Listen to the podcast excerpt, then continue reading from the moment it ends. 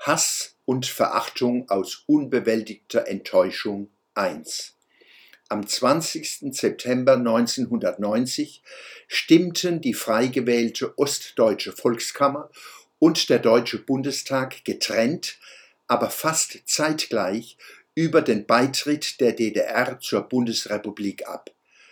Hubertus Knabe schreibt in Die Welt vom 30.09.2020 auf Seite 2, nach 45 Jahren Teilung beschloss eine überwältigende Mehrheit der Abgeordneten die Vereinigung der beiden deutschen Staaten.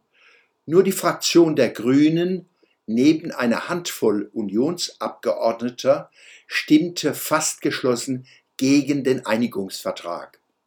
Weiter führt Hubertus Knabe aus, Zitat, nur selten trugen bundesdeutsche Politiker so viel Verantwortung für das Schicksal ihres Landes wie in diesen Tagen. Schaut man sich das Handeln der damals agierenden Parteien an, wurde keine dieser Verantwortung so wenig gerecht wie die Grünen. Wenn man heute in den deutschlandpolitischen Reden, Erklärungen und Aufrufen der Ökopartei liest, fallen nicht nur ihre fundamentalen Fehleinschätzungen ins Auge, noch irritierender ist, mit welcher Selbstgewissheit diese vorgetragen wurden. Zitat Ende. Kostproben grüner Kommentare in jenen Tagen.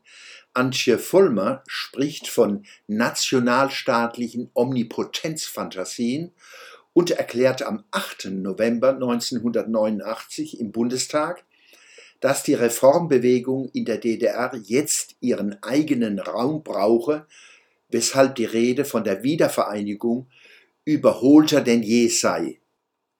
Joschka Fischer warnt vor Fieberschauern eines gewalttätigen deutschen Nationalismus und setzt sich noch 1989 dafür ein, das Wiedervereinigungsgebot aus dem Grundgesetz zu streichen. Im Oktober 89 forderte er, Zitat, Vergessen wir die Wiedervereinigung.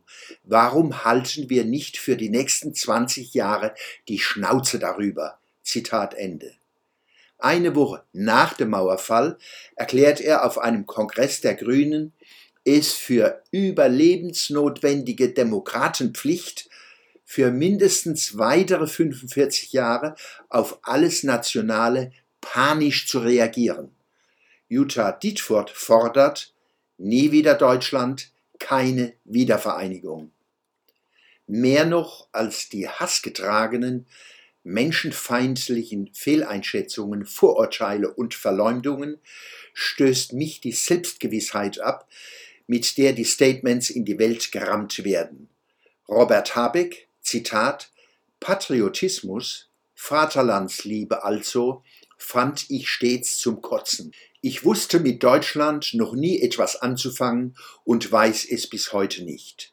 Robert Habeck, Patriotismus, ein linkes Plädoyer, Gütersloh 2010.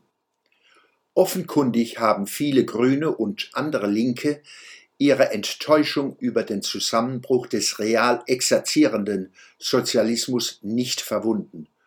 Und dieser Frust wird getoppt durch die Vereinigung des deutschen Volkes, dem ihre Verachtung gilt.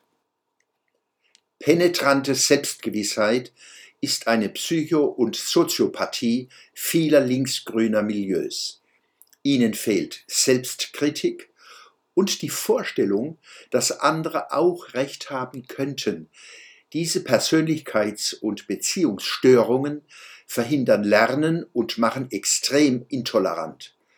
Als Haltung werden diese Störungen nun an die selbst schon vor Selbstgewissheit strotzenden Klima- und Pro-Migrationsaktivisten weitergegeben.